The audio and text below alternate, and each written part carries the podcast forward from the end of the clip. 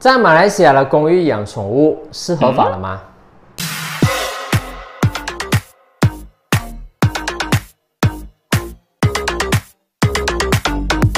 很多人担心在公寓养宠物是犯法的，会被隔壁邻居投诉，甚至是受到物业管理层罚款。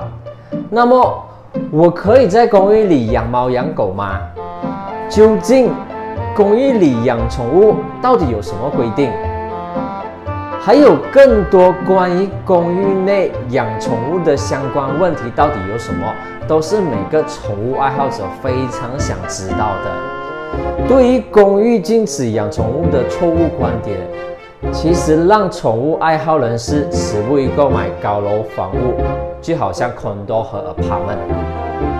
今天我们谜底解开了，根据二零一五年分层管理条例。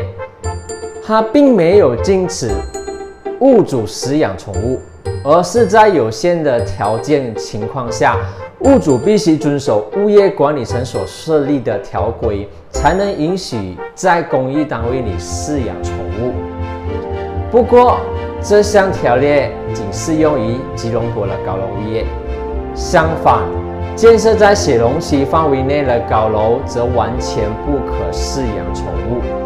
如苏邦加亚和布达林加亚，到底特定于哪九种宠物类型？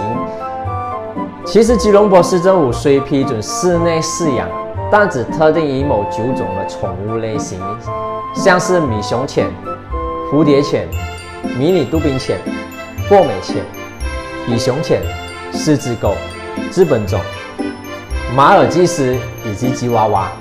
这就是为什么大家经常会看到这几种小型犬的原因之一喽。那么，对于物主的你，需要遵守哪些条规呢？